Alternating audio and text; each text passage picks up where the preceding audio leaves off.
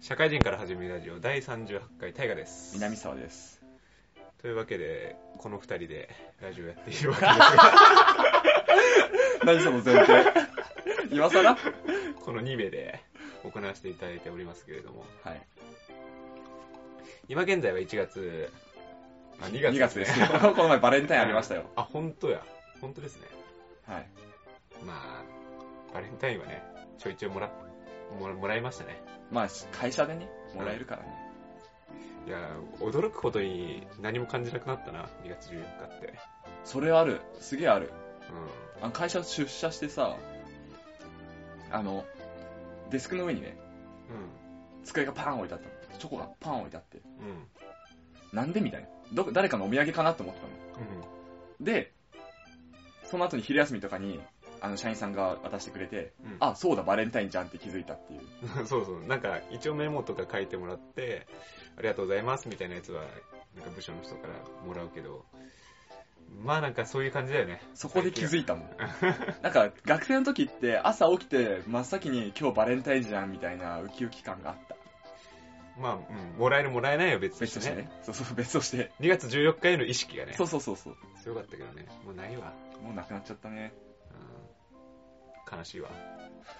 大人になるってこういうことだからね。そういうのも踏みしめて生きている今日この頃ですね。あの、ちょっとあの、2週間前ぐらいにうん。映画見に行きまして、映画。はい。でまあまあ映画主軸じゃないんですが、渋谷のヒューマントラストってとこに行ったわけですよ。ああ、有名なとこだね。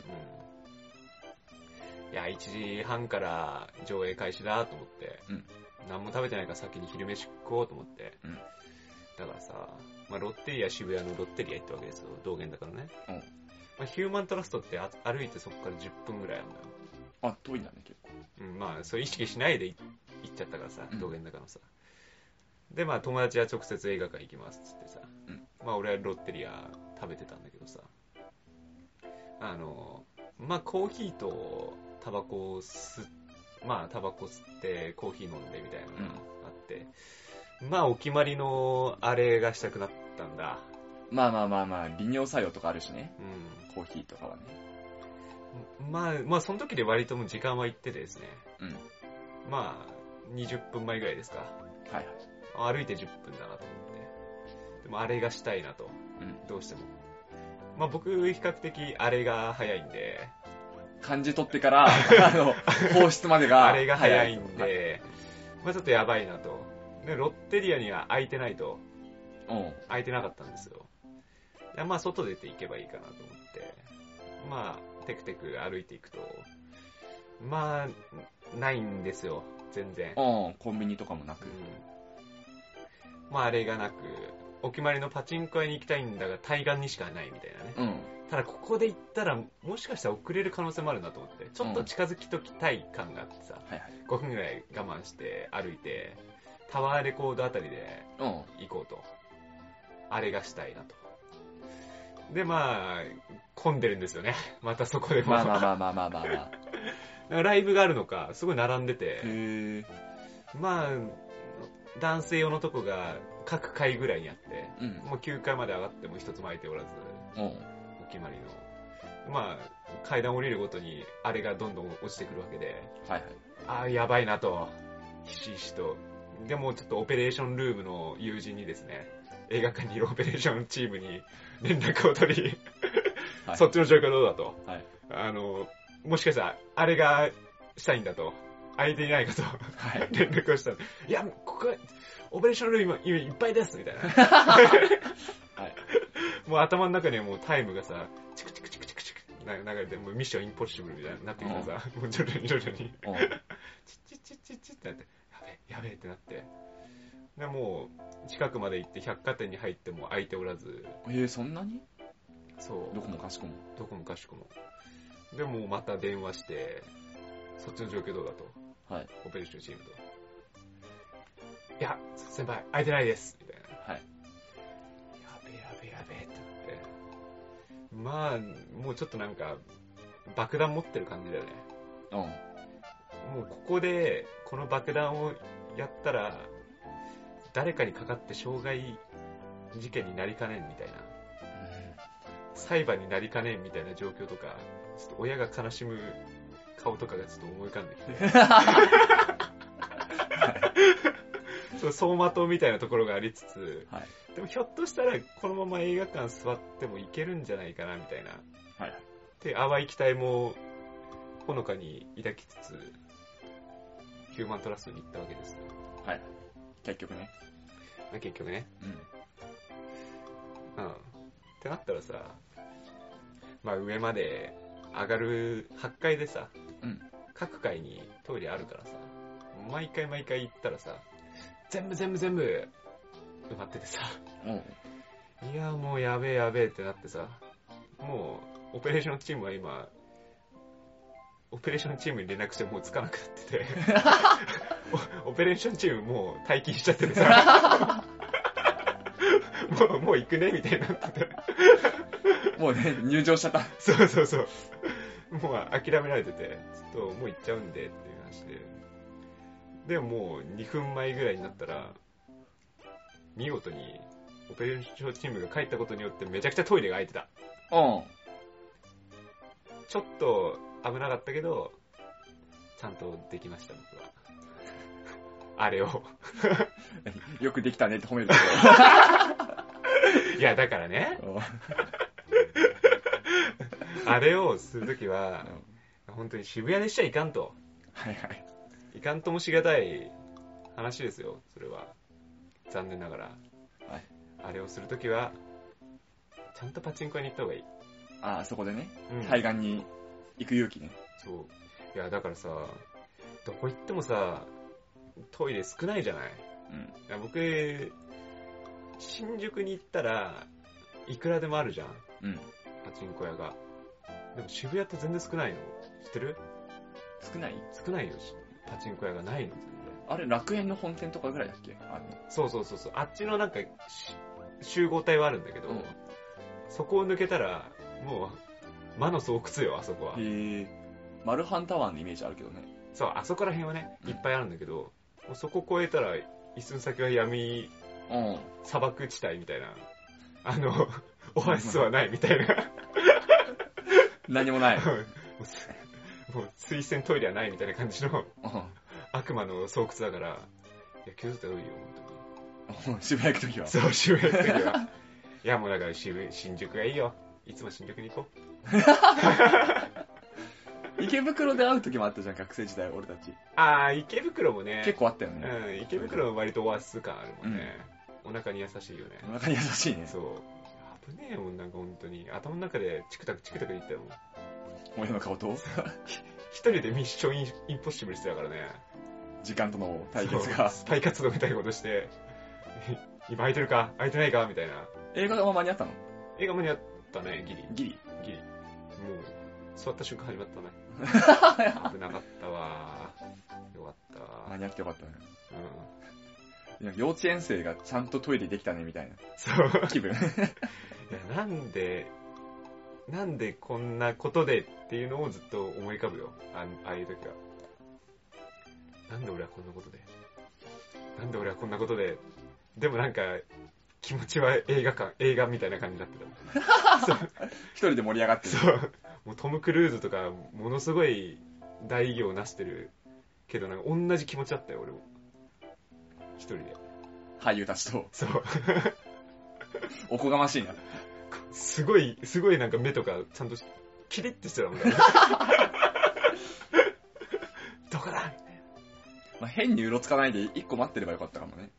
うん、そうそうそうそう。後からだとねそうそうそうそう。もう、カラって、トイレのあの、ドア、バンって開けて、うん。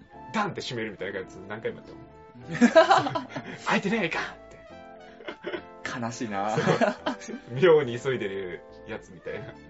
タワレコの上まで行くのとか階段ですごい全部上がったもんね。ああ、もう焦ってるの。エスカレーターとか使わずにね。そうそうそうそう。いやなんかもうエスカレーターとかで待ってる不安感とか、うんエレベーターを待ってる不安感とかのが勝つ。あその時は。なるほどね。じっとしてらんねえみたいな。わたわたわたわたしちゃって。っていうことで本編行きましょうか。ごめんなさいね。ちょっと汚い話ではい。始まってね。全部あれで、あれで行くんで。トイレって言っちゃったけど、それ。うん。じゃあ、今日は南さんの心理学で。はい。まあ、集団心理、群衆心理の話をしていくので、お楽しみにはい。はい群衆心理はい。本編に行きます。はーい。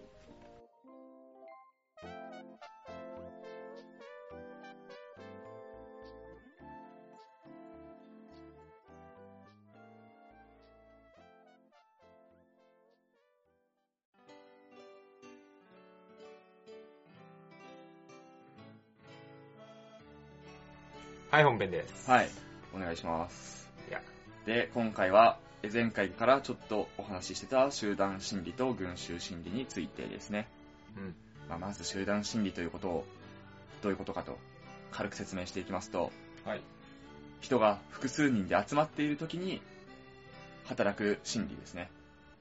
うーん。一人の時は考えなかったけど、集団になったら考えるようになっちゃう心理とか、うん。っていう意味でね、使われるんですけど、大きな特徴が3つあります。うん。はい。まあ、当然のごとく一体感、集団の、群衆の、うんうんうん。と、責任の欠如、ああ、今言ってたね。とはい、匿名性。うん。ツイッター。まあ、ネットもそうだね。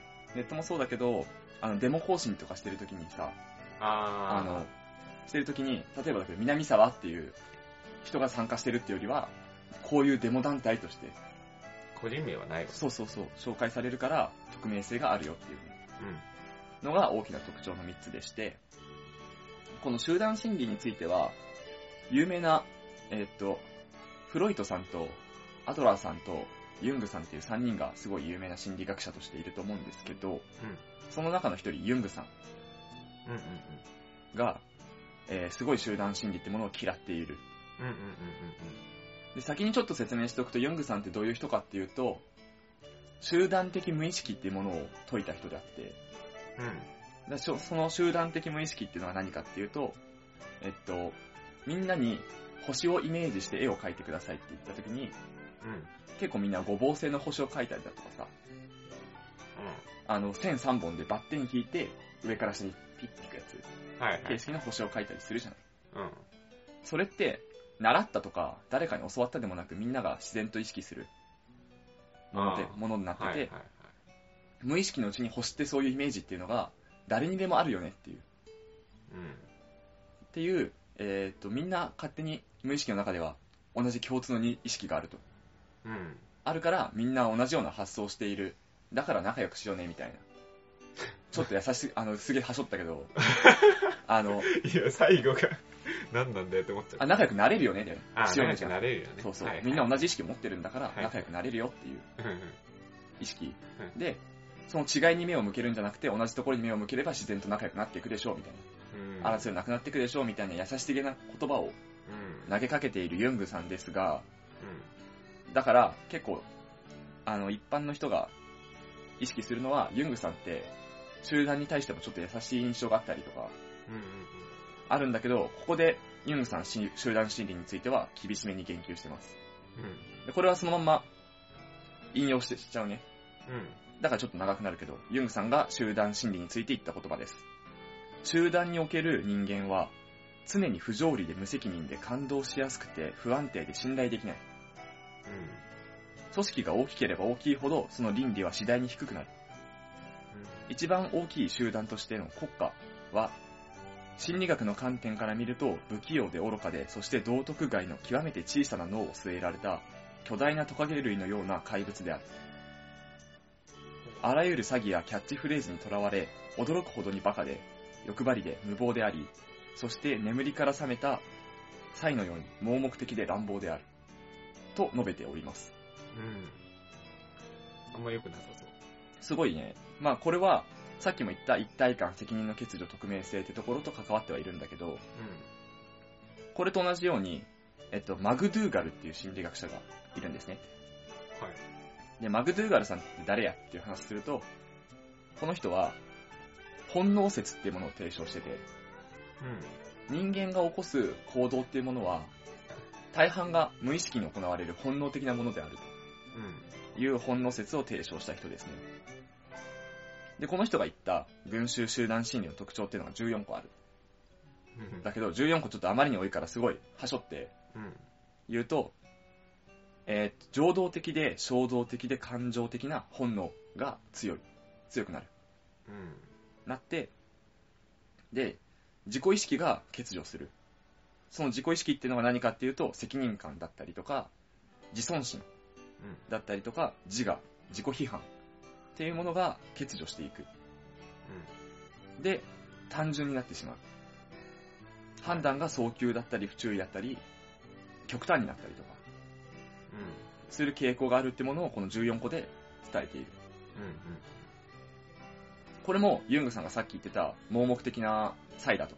乱暴で盲目的な際だったりとか、うん倫理観が次第に低くなっていくとか、っていうところと繋がるところで、二人が同じようなことを言っているっていう話ですね。それに加えて、えっと、ルボンさんっていうね、フランス人の心理学者がいます。で、そのルボンさんっていうのは、群衆心理っていうね、著書を残していて、うん。はい。まんまだに。うこれなんだっけな、有名な話で言うとヒトラーが読んでいたとか、ん。へっていうね、結構有名な著書で、え。やばめだね。ヤバめだね。で、ルボンさんは、この14個の、マグドゥーガルさんが言ってた14個の定義と、ユングさんのセリフに対してっていうか、そうなる原因を究明してますね。で、なんでそうなってしまうのかっていうところうん。についてお話をしていて、そのなんでかっていうところは、無意識化。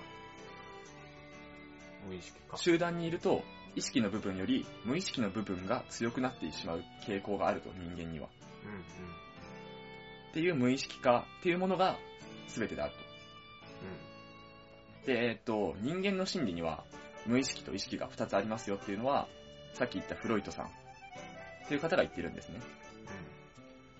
で、意識と無意識の違いっていうところで言うと、無意識っていうのは、洗脳されやすくて、感染しやすいものだと、暗示されやすいもの。うん。みんなも多分経験はあると思うんだけど、なんかさ、えースーパーとか入って音楽流れるとさ、そのスーパーから出た後もその音楽が頭の中でループしちゃうとかさ、はいはいはいはい。あるある。あるでしうんあるじゃん。そういうのは無意識の中で行われているものであって、うん。ある種そういう音楽が、あの、精神的に感染している。多分みんなも同じようなことになってるから、うん。うん。みんなに感染していって、で、暗示のようなものをかけられたかのように音楽がループしちゃうと。っていう意味で、そういう、それが無意識化の分かりやすい例かな。音楽とかね、スーパーの音楽とかがそういう感じ。で、なんで無意識が強くなるのかっていうと、まあ、雰囲気とか、その場の熱気とか。うん。うん。で、これは当時が1922年とかなんだね、これ。ああ、生まれた年です。いや、22年。あ、92年じゃないか。22年。そんな最近のことじゃねえんだ。だから、ネットとかもないから、時代い。なんだね。ネットとかもないから、この、集団ってものが集まるっていうと、やっぱり人と人が接してるとっていうのがね、大前提になっちゃってる時代だから、えライブハウスとかの熱気とかさ、うん。あまあ、ちょっと前話したコミックマーケットのね、熱気とかね。ああいう雰囲気から、えー無意識っていう面が強くなる。で、その無意識の部分っていうのは、精神的感染にかかりやすくなっていて、暗示にもかかりやすくなっている状態。で、ルボンさんのこの発言っていうか、この理論には、まあいろいろと批判もありました。無意識化っていうのは、そんな簡単になるもんじゃねえとか、そもそも集団にな、集団だから無意識化が進むんじゃなくて、元からし人間の行動の大半っていうのは無意識だから、集団になってようが変わんないっていう、フロイトさんが言ったことをすごい、従、従順に従っているうん。意見とかね、もあって、最近では無意識化っていう言い方をしないで、没個性化っていう言い方をするね。あ個性が、えー、没だね。沈むって書いてね、没。でも、まあ、ルボンさんのちょっと群衆心理って俺、全部は読んでないんだけど、あ。ちょっと読んだ感想、これ俺の完全完全なこ個人的な感想なんで、うん。うん。参考にって感じなんだけど、本質の部分では変わってないのかなと思ってて、うん。没個性化っていうのは、無意識じゃなくて、その個人の個性ってものがなくなって、なくなってしまうよねっていうね。無意識の部分とかそういう意識の部分とかいう判断じゃなくてみたいな。うん。っていうのが没個性化の特徴なんだけど、この無意識化だろうが、没個性化だろうが、個人的には、えー、精神的感染が起こりやすかったりとかさ、暗示がかけられかけられやすい状況にあるっていう本質の部分は変わってないのかなって思ってて。うん。まあ、例えば、例えで挙げるにはちょっと過激だけど、オウム真理教とかさ、あれは無意識が強くなったからああなってしまったのか、はたまた、あの集団に属する上で個性っていうものがそぎ取られた形で、うん。あの集団に属しているのか。まあ、例えば中にはさ、今のオウム真理教の方針は間違ってるって思ってても、周りがそう思ってなかったりとか、周りに影響されて、そういう考えを削られてしまったんだとしたら、まあ変わってないのかな、意味的には。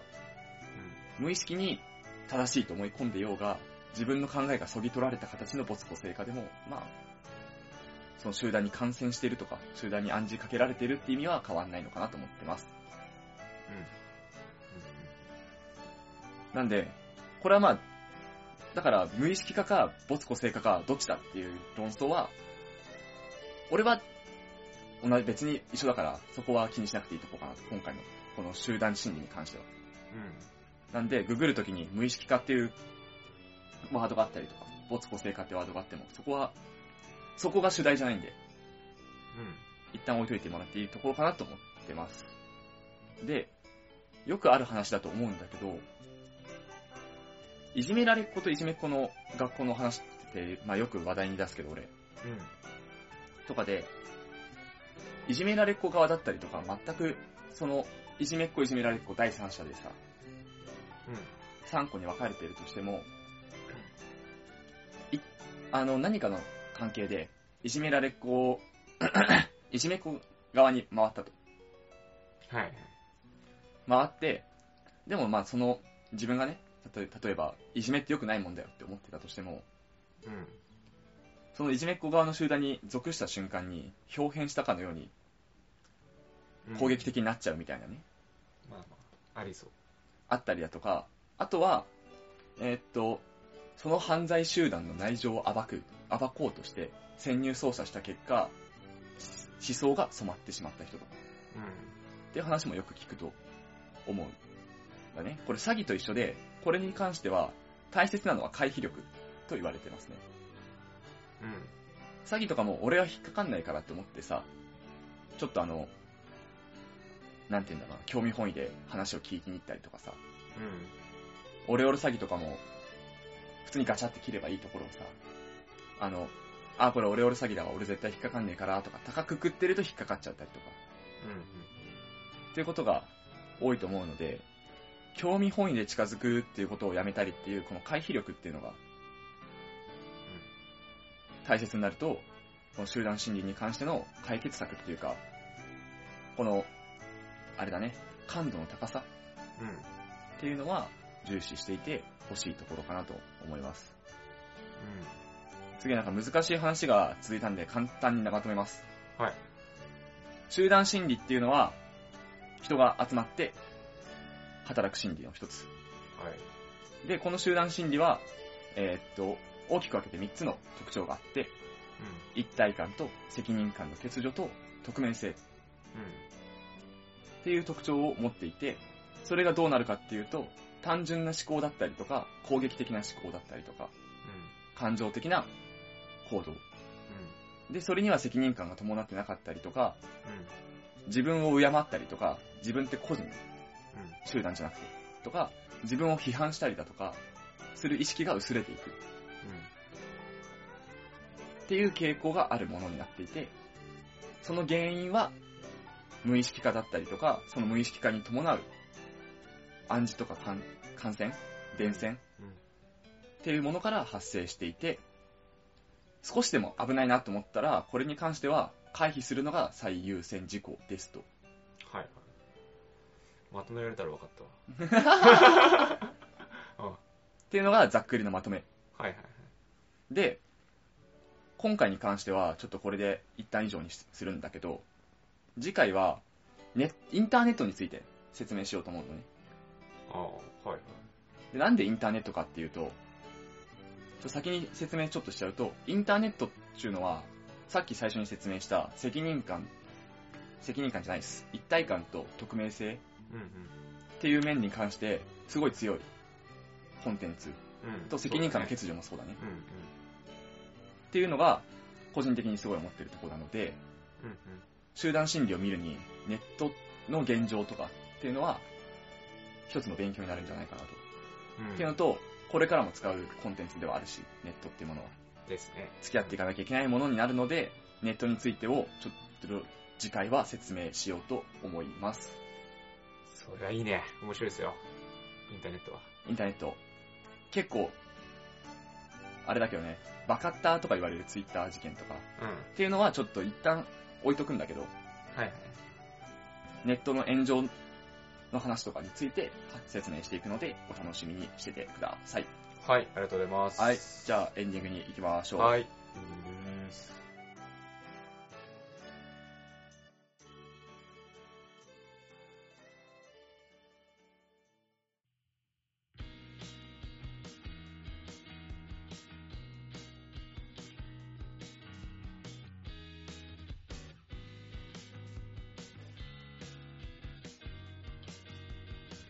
はい、エンディングではい、エン。ディングです。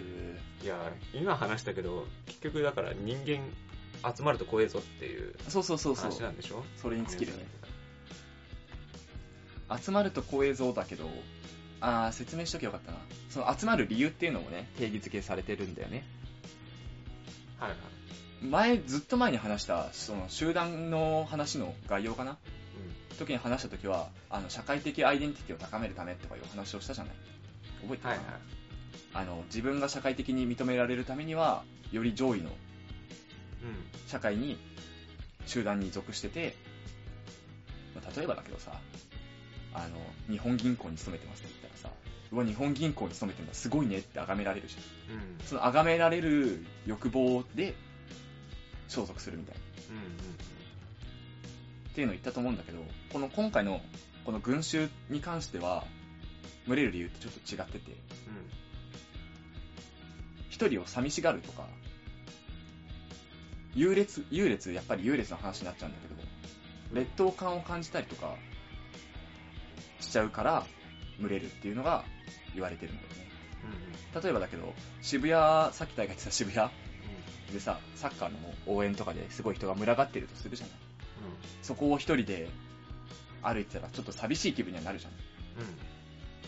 うん。なるし、あっちは楽しそうなんでこっちは一人でとかちょっと揺れ、なんか劣等感も抱いちゃうわけじゃん。うん。というところから人はちょっと自然に集まっていっちゃうみたいなね。うん。まあなんか、結局、まあ戦争とかもそうじゃん。うん戦争とかも人集まって、若干洗脳チックになってやっちゃうとかもそうだし。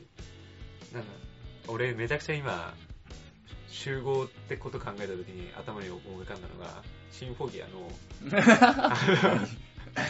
60億の、あー、70億の70億か、絶唱。絶唱。で思い浮かんだ情景が、あのシンフォギアのあの女の子たちが集まってうん。クロスして一本の矢になる、うん。ぽい感じになる情景が思い浮かんで、やっぱあの、いや全然、全然なんか主軸と違うかもしれないけど、あの、集団になることによって、あの、個性はなくなるけど、鋭い矢になる。でっかい矢になるあー、そうそうう。そうね、そう、それはすごいイメージとして合ってる。そう。で、考えがさ、うんまあ、6人とかだったら、6本なのに、1本になったことによって、純度も上がって、うん。槍の、この鋭さも強くなって、まあ結果的に、まあなんか個より強くなるよねっていうあそうだねって個より強くまあそれがいい方向になるか悪い方向になるかっていうそうね。話なんだよね、多分。で、まあ、そう、いい方向になるか悪い方向になるかで、まあ、今のところの3人の学者が定義してるのは悪い方向になりがちだよねっていう。うまあ理由がやっぱり感情的な部分が強くなっちゃうっていうのと、あと単純？あんまり考えないっていう理論、理論が通用しない世界になっちゃったりとかね。ーん。うんうんっていうのが強くて、悪いことになりがちみたいな。うん。はあ。そうね。そうね。なりがちってだけだけどね、あくまで。まあなんか、わかんなくもないというか、気持ち的な話言うと、やっぱりなんなんか悪 悪いっていうか、悪いことしたいとき集まるもんね。いや、なんか、あるじゃん、そういうの。まあまあまあまあ。みんなでやれば怖くないそうみたいそうなさ。。そうだね。そう、結構その、調べててね、う集団心理を分かりやすく例えると赤信号をみんなで渡れば怖くないですって例える人もいたの。ん。うん、うん。結構多くいたんだけど、まあそれってまあ、さっきの大河のじゃないけどさ、悪いことをする前提で集まってるじゃん。うん。うん。赤信号を渡るときにみんないれば怖くないよ理論じゃん。うん。まあそれとは、だから順序逆かなって思ってて、割愛したけど。なるほどね。うん。ああ、確かにまあ、悪いことをするために集まって渡るんじゃなくて、集まっちゃったから赤信号みんなで渡っちゃう勇気が出ちゃうみたい。なのが今回の話だから。いいことするときは、いやなんかさ、うん。なんだろうな。うんなんかこう、崇められる感じのいいことをするときって、なんか大抵一人がパッて前に出て、ヒーローっぽい感じのイメージなんだよ。ああ、確かに確かそう。なんかこう、いろんな物語とかなんかでも、アニメなり、に。うん。小説なりでもなんか感じ取る正義ってなんか知んないけど一人になるケースが多いなとか。そうだね。まあなんか、あれじゃない、ちょっと、まあ、キリストとかもさ、ああの十字架をさ、10人ぐらいでさ、背負ってたらさ、ちょっとなんか違うかな みたいな、な？みたいなね。あ。うん。人でやるからよく見えるみたいな。あこともね、あるかなと思って。フィクションっていうかそのドラマとかだとさ、逆にその集団心理が敵で、その集団心理のに抗った一人のヒーローみたいな形が多いん。だよね。多分だからなんか、正義がすごい集まるっていうのは、あんまり思い浮かばなくて。少数精鋭なイメージあるよね正義側って。まあ、アベンジャーズぐらいじゃない？まあでも、敵の数も人材じゃ、尋常じゃない。敵の方が多いからあいつらぐらいでしょ、なんか集まるの。あと、戦隊ものぐらい。そうだね、オーレンジャーとかね。う言うて5人でなんか何十人乗ってきた話してる。そうそうそう。まあやっぱ正義は得てして少ないものだね。そうだね。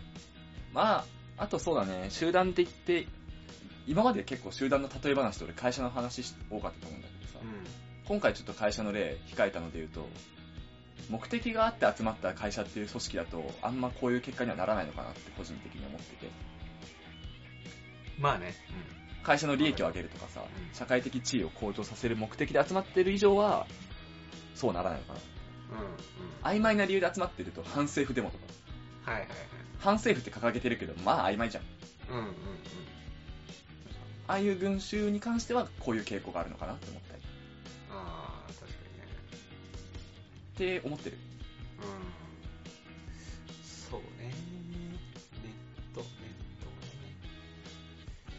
トすげえなそう考えると。ネットはマジでね、ちょっと調べててね、闇深って思ったけどね。なんだろうな集合のいいとこ取りっていうかな、なんというか、うん。匿名性もあるしな完全匿名だからね、その IP とかを解、なんか解析するとかしなきゃね。うん。でもなんだろうね。いさっきのイメージの話で言うと、なんか鋭い闇、鋭い槍じゃない感じはあるんだよな。ああ、鋭くはない。鋭くないんだよね。あの、イメージで言うと、うん。あの、黒い球体的な イメージ。なんか、ダークボールみたいそうな。。なんか集まってきてるぞみたいな。攻撃性は高いなってネットの掲示板見ててちょっと思うけどね。あいやいや、影響力もすごいし、うんあの、やっぱなんか、あれじゃない、ちょっとなんかスキャンダルあったらすごい広まるとかも。あるんだけど、鋭くないんだよね。一本一本が。かっこよくないんだよね。悪としての。あかっこよくない。うん。なんかもう、元気玉の逆バージョンみたいなさ、うん。黒い球体の集まりみたいな感じになっててさ、弾けるとなんか、うえーみたいな感じになるみたいな イメージね、イメージね。あるんだよなダークヒーロー感ないよね。ダークヒーロー感ないね。うん。ヒーローじゃないもんね。うんまあ、かといって反政府デモみたいなの、まあ、そうだとは言わないけど、あれがダークヒーローとは。うんダークヒーローではないけど、なんか美徳は感じないよね。まあ一方、なんか反政府は一応敵が政府に向けているから、うん。ネットってすごい、どこにでも行けるじゃん。うんうんなんか、だから円のイメージなのかな。うん多方面に敵作っていくスタイル。うん。ああ、そうだね。そうだね。反政府デモも、デモはもう政府に対して、もう一曲でぶち殺しに行くスタイル。うんうんうん。いやーかっこいい集団で言うとさ、革命軍って一番かっこいいよね。言い方だよね。うあ、なんかその、なんか囚われ方な気がするけど、革命軍さ、んかっこいいよね。かっこいい。言い方かっこいいけどさ、うん。その革命がさ、なんかとんでもない、政府はめっちゃ良くて革命軍だったらさ、うん。最悪じゃん。もうん。う政府は何も悪くないのに革命軍起きたらさ、反乱軍じゃん。反乱軍って言うとあんまかっこよくなくない？さ反乱軍になるとアラバスターみたいになってる ワンピースの。いうんや、そうなるとちょっと、汚らしい、汚らしいというか、よく言うじゃん、歴史ってさ、う歴史は勝者が作るものみたいん。うんうん。そう、勝てば官軍だな。から。そうそうそうそうそうそう。本当あの時もそうだよね。その明治の時も。うん。あれも実際反乱軍ですからね。そうだね。まあでも勝てば官軍。勝てば官軍だから。あれが正義だったかどうかもよくわかんないもんね。第二次世界大戦の日本とアメリカとかもそうじゃない？どっちが正義なのか結局みたいあな。アメリカが勝ったから今アメリカ正義で日本悪みたいに言われてるけどさ、あ、うん。逆だったら逆になっただろうしさ。ああ、そうね。いやーこれアベンジャーズ流行るわ。そんな集団心理の中だからこそ、が働いてるのをみんな無意識に自覚してるからこそ、少数精鋭のヒーローが立ち上がる系は流行るのかもね。うん。そうね。理想じゃないけどさ、こうあるべきだみたいなね。うん。面白いね。全然違う話はしたような気はするけどい、や、でも、おおむね合ってるから。うん。もうイメージで語る。イメージで語るイ。メージで語る集団心理。タイトルそれでいこう。そうこいいダークヒーローになりたいな。ダークにいたいの？いやー、正義はちょっとなんか、いや、かっこよくないじゃん。かっこいいダークヒーローって誰思い浮かぶ？えー、バットマンみたいなあー、バットマンか。イメージ、イメージね。うん、かっこいいよね。まあ、かっこいいかっこいい。バットマンの方が好まあきキャプテンアメリカとかより。いや、全然バットマンでしょ。ああ、なるほどね。黒いもん。あ、色で 超人ハルクとかも。いや、超人ハルクまあまあ好きだけどね。あれも結構ダークめじゃない？また色がダークだよね。色はね、う緑だからん。見たことないからわかんないけど。バットマンも見たことないからね。キャプテンアメリカかバットマンって言われたら、まあ、まあかっこいいよね、バットマンの方が。なるほどね。スタイルよね。スタイル？なんかこう、ちょっと、いや、もう正義を、みたいな。助け、地球を助けるみたいな。うん。ものよりも、いやもう結果的に助けちゃったかな、みたいな。の方がかっこよくないみたいな。まあ、バットマンダークヒーローよりなんかヒーロー寄りな気はするけどね。ダーク感薄いよね。ダーク感ね。まあ、色はダーク。うん。あれは？あの、どれ？バイキンマン。バイキンマン？うん。ヒーローじゃねえじゃん。いやいや、ヒーローは俺、うんあの、みんなが決めるから。結果的にヒーローになるかもしんないじゃん、バイキンマン。バイキンマンが？うん。バイキンマンは、うん。マイナマイナスっていうか、あれだよね。ダーク、ダークで。ロケット団とか？あー、ロケット団もね、ダークヒーローでね。あ、でもロケット団かっけえな。ロケット団かっこいいかっこいい。わかんないわ、それは。あの、映画のロケット団とか見たことある？ああ。いや、まあまあまあまあ。ミュウツーの逆襲いやとか。割とジャイアン理論でしょあ、まあそうだね。うんジャイアン理論だけど。あのギャップでしょかっこいいよね。いやー、なんかそうなると、お前映画の時だけいい格好してみたいな感じになっちゃうけどね、普段から見てると。個人的に一番ダークヒーローでかっこいいのは、方針演技の文中。あー、あいつダークヒーローなの？ダークじゃないダークでしかない気がするけどね。まあ一応彼ななりの正義があるから。いやいや、逆でヒーローダークじゃない？ヒーローダークが。いやいやなんか、なんかさ、ヒーロー感あるけど、うん。いや、別に地球のためじゃないよな、みたいな感じあまあまあ、守るのが地球より自分の国が大事っていうのが、あ、そうそうそうそう。ヒーローダークだよね。ヒーローダークだヒール自分がヒーローであることによってダーク結果的にダークにななってるっていう、あれダークヒーローじゃないの？かうん、ヒーローダーな 違いがわかんない。ク かかるのがかかるのが。ヒーローがダークにかかってるの。そうそうダークがヒーローにかかるんじゃなくて、そうそうそう。ダークなヒーローじゃなくて、ヒーローなダークだっけ結果ヒーローなんだけどダークなやつがかっこいいよねっていう。っていうああ理論よ。そしたらバイキンマン違くない？バイキンマンは結果ヒーローになってなくない？そうだね。ダークダークだよね。ダーク。確かに。まあまあでも時々助けんじゃない？あんまりわかんない。俺もわかんないけど。でもあいつネバダークじゃないよ多分。ネアダークじゃないのは多分文中も一緒だと思うけど。ああそうね。そうそうそう。世界を滅ぼそうとはしないから。でもあいつがいけないとこはヒーローであるっていうあところがあるからそれはあいつ罪だよ。ヒーローであるっていうのが元としてあるからあバイキンマンはそもそもヒーローじゃないから。ヒーローじゃないから。うん、あいつは。ダークダークだね。そうダークダークただの悪い民みたいな感じ。いや文中まで影響力高まるとねうん。ヒーローであることを自覚してヒーローになってほしいじゃん、確かにね。うん、ダークであってほしくない。そう織田信長とかは？織田信長は、あー、まあそうね。ダークヒーロー感あるダーク。ヒーロー。ダークホース。ダークホース？ダークホース？成り上がってきた感じ？歴史的にはダークホース。ダークホースだねうん。ポットでだからそうね。ってことから考えると、そのホースが結果的にヒーローになった。ヒーローだったわ。ダークヒーロー。ダークヒーロー。ダークあー、ダークヒーローです。認めました。ダークホースなヒーローでダークヒーローうんそうそうそう。まあ、そうですね。ダークホースがダークヒーローになって、うん。っていう流れがあるよね。信長はダークヒーロー。そう、ダークヒーロー。オッケーオッケー。なるほどね。いいね。ヒーロー、ヒーロー論っていうのがあるよね。独自で？そう、独自で。な、何がヒーローであるかっていう。英雄たるゆえんみたいな。それこそ勝てば官軍じゃない？ああ、勝ったものが、そうそうそうそう。勝った方の功績者がヒーローみたいああ、やな。っぱけやっぱ結果があっての、た、あ、そうそうそうそう。後々のヒーローってこと？負けた方の、なんかその、ヒーローみたいなのをさ、戦犯って言われ方をしたわけじゃん。うん東条さんとかさ、うん。日本のね。あれ日本勝ったらヒーロー東条でしょ。うん。うん。やっぱ僕らから見たらっていうそうなんだよね感じだよね。。そうそうそうそう。だってあの、あの頃、あの日本では、あの、織田信長が出てくるまでは、多分、間違いなく今川義義元がヒーローだったんだよ。ヒーローだったんだよね。あいつはヒーローだったんだよ、きっと。うん。でも、ね、悲しいな。信長が勝っちゃったから。そうそう。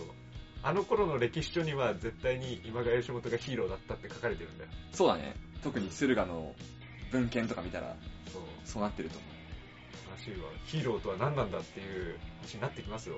う。じゃあ南沢理論で言うと、ヒーローとは勝者だわ。あーいやー、いやー、あの頃、あいつはヒーローだったっていうのもかっこいいんだよな。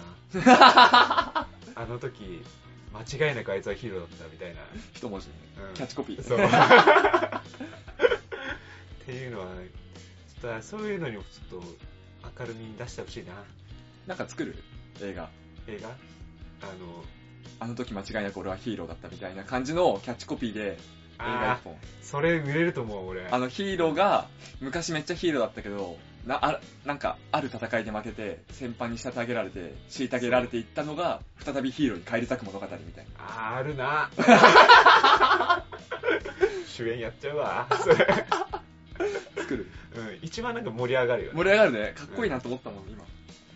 いや、でも、そこでね、最後上がっちゃうのもどうかと思うけどね。いやー、そこはやっぱでも、なんていうの、ハッピーエンドじゃないけどさ、うん。うん。ハッピーエンドで終わらせたい感がちょっとあったわ。